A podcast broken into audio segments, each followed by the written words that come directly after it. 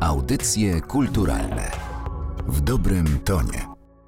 Przy mikrofonie Martyna Matwiejuk. W dzisiejszym odcinku audycji kulturalnych zaprosimy Państwa na filmowo-fotograficzną wystawę.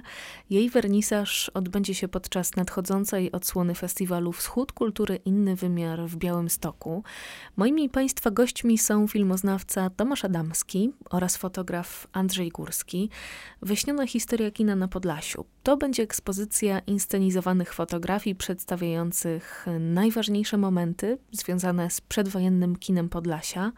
I ja zaczęłabym od pytania do pana Tomasza Adamskiego o to, jak bogata jest ta historia podlaskiej kinematografii. No, historia kina jest bogatsza niż przypuszczaliśmy na samym początku, bo mm, generalnie tworząc tą wystawę na początku był pomysł na książkę, żeby wszystkie te historie zebrać i napisać książkę, żeby w jednej publikacji można było znaleźć to, co się u nas działo pod kątem filmowym. Natomiast jak zaczęliśmy pracować nad tą wystawą, jak zaczęliśmy szukać, szperać, szczególnie tutaj bardzo dużą robotę zrobił Maciek Rand, no to okazało się, że ta historia jest znacznie bogatsza niż, niż przypuszczaliśmy na samym początku. Wielkie skandale, które miały miejsce w kinach żydowskich, jak choćby w kinie Apollo, w którym rozpisywały się na przykład gazety w Anglii, przekręcając historię, która rzeczywiście zdarzyła się w Białymstoku.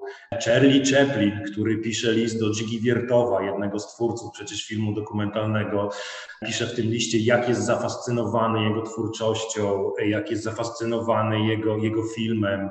Jak cofniemy się do początku kinematografii, no to mamy Piotra Lebiedzińskiego, który, gdyby historia być może potoczyła się inaczej, byłby wymieniany obok braci Limiera albo Edisona jako jeden z prekursorów kinematografu. Piotr Lebiedziński urodził się w Sokółce, miejscowości bardzo blisko położonej Białego Stoku. No, cała masa historii, nie wiem, Józef Adler tańczący z Polą Negri w filmie Niewolnica Zmysłów, Izrael Becker, żydowski reżyser, który w Niemczech zrobił pierwszy film w języku jidysz, więc tych historii jest naprawdę cała masa. Historia kina to jednak nie tylko ludzie, to także miejsca, dzięki którym ta sztuka mogła docierać do publiczności. Na jakie punkty ówczesnej podlaskiej mapy powinniśmy zwrócić uwagę i czy te miejsca są już dzisiaj historią? W dużej mierze tak, to znaczy w dużej mierze kina już nie istnieją, te, które były na przykład kino Apollo, teraz na miejscu kina Apollo, a było to jedno z takich najbogatszych kin w e, Białymstoku, było kino, które mieściło 800 osób. E, dziś tam jest parking, kino modern, później było tam kino pokój, a dziś jest tam jakiś azjatycki sklep, gdzie można kupić mydło i powidło. Więc e, tych miejsc nie ma, ale myśmy starali się te miejsca wyśnić, to znaczy powołać je na nowo. To znaczy nie zawsze było, ponieważ nie jest to wystawa historyczna, jest to wystawa inscenizowana, jest to wystawa, która jest swego rodzaju takim snem, taką podróżą do przeszłości, więc myśmy te miejsca powoływali do życia. Na przykład szukaliśmy miejsca które wyglądałoby jak brama przedwojenna, które byłoby wejściem do kina Filmija, które odwiedzał Andrzej Wajda jako młody chłopak, który urodził się w Suwałkach. No i taką bramę znaleźliśmy w Białymstoku, w niszczejącej kamienicy. Gdzieś tam biurko znaleźliśmy w kancelarii w Warszawie, w kancelarii radcowskiej, biurko, przy którym siedział Chaplin, którego wcielał się Adam Woronowicz. Więc y, myśmy tworzyli, nie mieliśmy jakichś żadnych ograniczeń, staraliśmy się być kreatywny w tym sensie, by, by tworzyć takie miejsca, by potem korzystać również z kostiumu, z tła, żeby to wszystko miało właśnie taki charakter troszeczkę senny, wyśniony, oniryczny. Pomostem między historią a współczesnością e, stali się ludzie, aktorzy oraz postaci związane ze światem filmu, e, które wcielały się w rolę swoich poprzedników. E, sceny zostały uwiecznione na fotografiach wykonanych w takiej, powiedzielibyśmy dziś, archaicznej technice, czyli metodą mokrego kolodionu, w której obraz jest utrwalany na szklanej płycie. I ja może poprosiłabym pana Andrzeja Górskiego o przybliżenie tej XIX-wiecznej techniki, bo coś czuję, że to będzie niemałym zaskoczeniem dla słuchaczy. Znaczy, ta metoda była zaskoczeniem też dla osób, które brały udział, ale potem się okazało, że ona jest takim niezłym wytrychem, bardzo pomaga.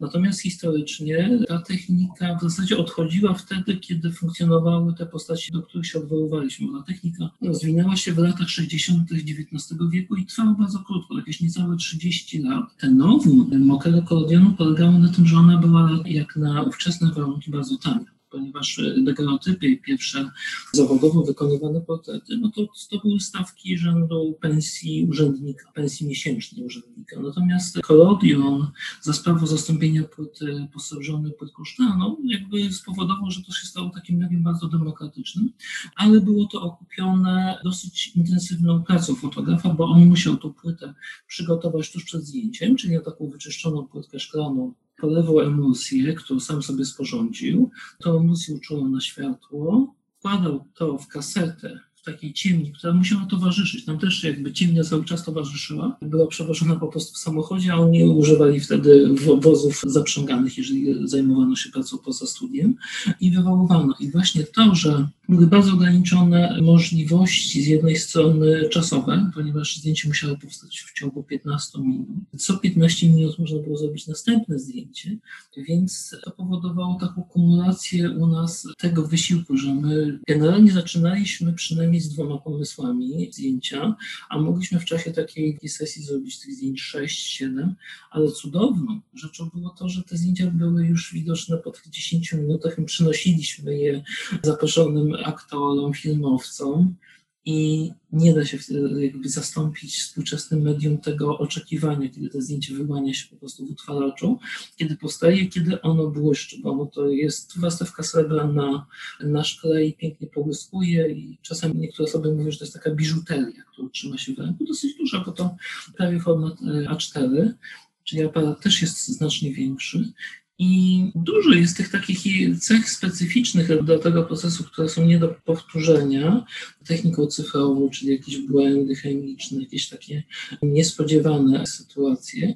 Ale ja bym pamiętał, że ta technika wtedy była tak kiedy powstała tak nowoczesna i tak zmieniła ten świat, jak e, fotografia cyfrowa teraz. Czyli z jednej strony było to takie bardzo, bardzo wolne, a z drugiej strony wolne wobec tego, co było później, nie wcześniej, bo to było bardzo nowoczesne.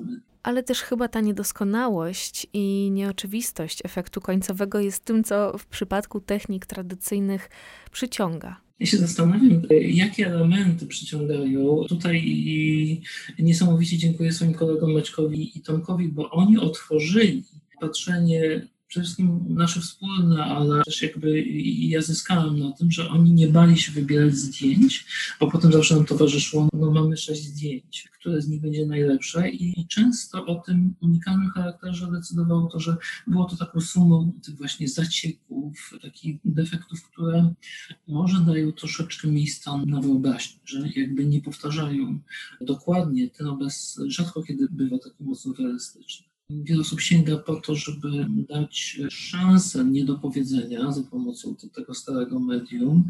Ja myślę, że ja sięgnąłem po to, żeby w innym czasie pracować. To spowolnienie tych wszystkich działań dało bardzo korzystny taki czas na tą relację z aktorami. No, wprawdzie ja mniej mogłem w niej uczestniczyć, bo biegłem między ciemnie a aparatem i to wielokrotnie.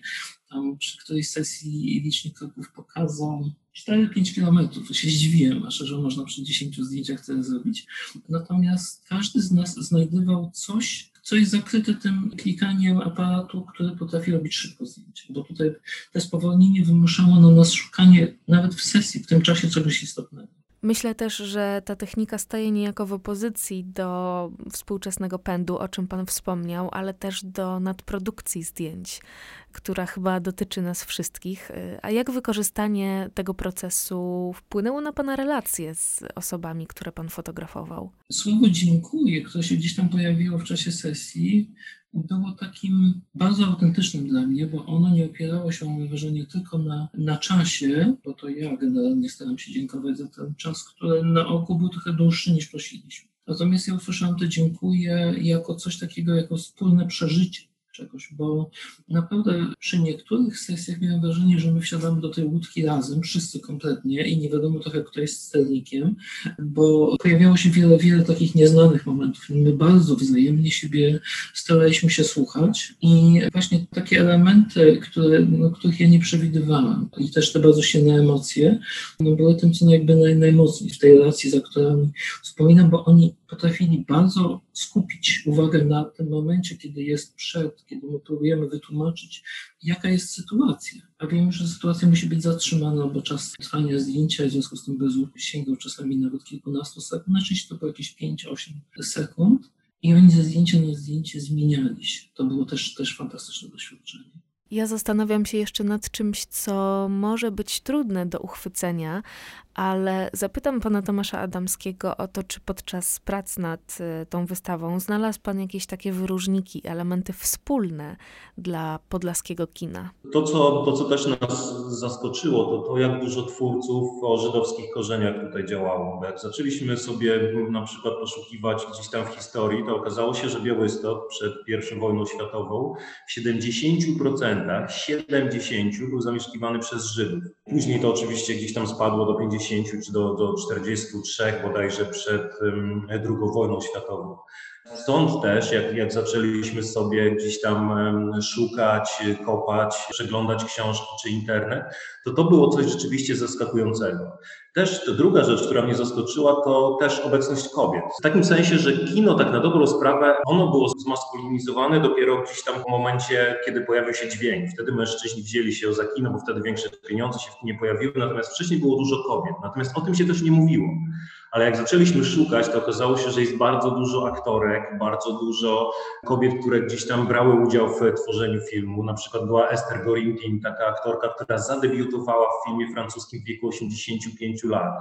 Była Miriam Kersin, to była jedna z bardziej słynnych takich żydowskich aktorek, która w Stanach Zjednoczonych zrobiła karierę jako wokalistka również no mógłbym tutaj rzucać nazwiskami. Więc z pozoru wydawałoby się, że to był świat jakby męski, ale jak zaczęliśmy szukać, to okazuje się, że jest mnóstwo fantastycznych kobiecych też historii, tylko o których się nie mówi. I mamy nadzieję też, że ta nasza wystawa spowoduje to, że, że gdzieś tam one, te kobiety, te postacie bardzo ciekawe, ich życiorysy, ich historie po prostu wypłyną na powierzchnię, ujrzą światło dzienne. Wystawa Wyśniona Historia Kina na Podlasiu będzie miała swój wernisaż w czwartek 19 sierpnia, pierwszego dnia białostockiego innego wymiaru, ale zdaje się, że tę ekspozycję będzie można oglądać jeszcze po zakończeniu festiwalu. Praktycznie przez miesiąc i my tak korzystając z tego tego języka filmowego chcemy zapewnić wystawie po prostu potem podróż, tak jak te puszki kiedyś z taśmą filmową były przemieszczone między kinami, także nasza wystawa też będzie wędrować. Dziś o tym artystycznym projekcie łączącym przeszłość e, ze współczesnością mówili w audycjach kulturalnych Tomasz Adamski oraz Andrzej Górski.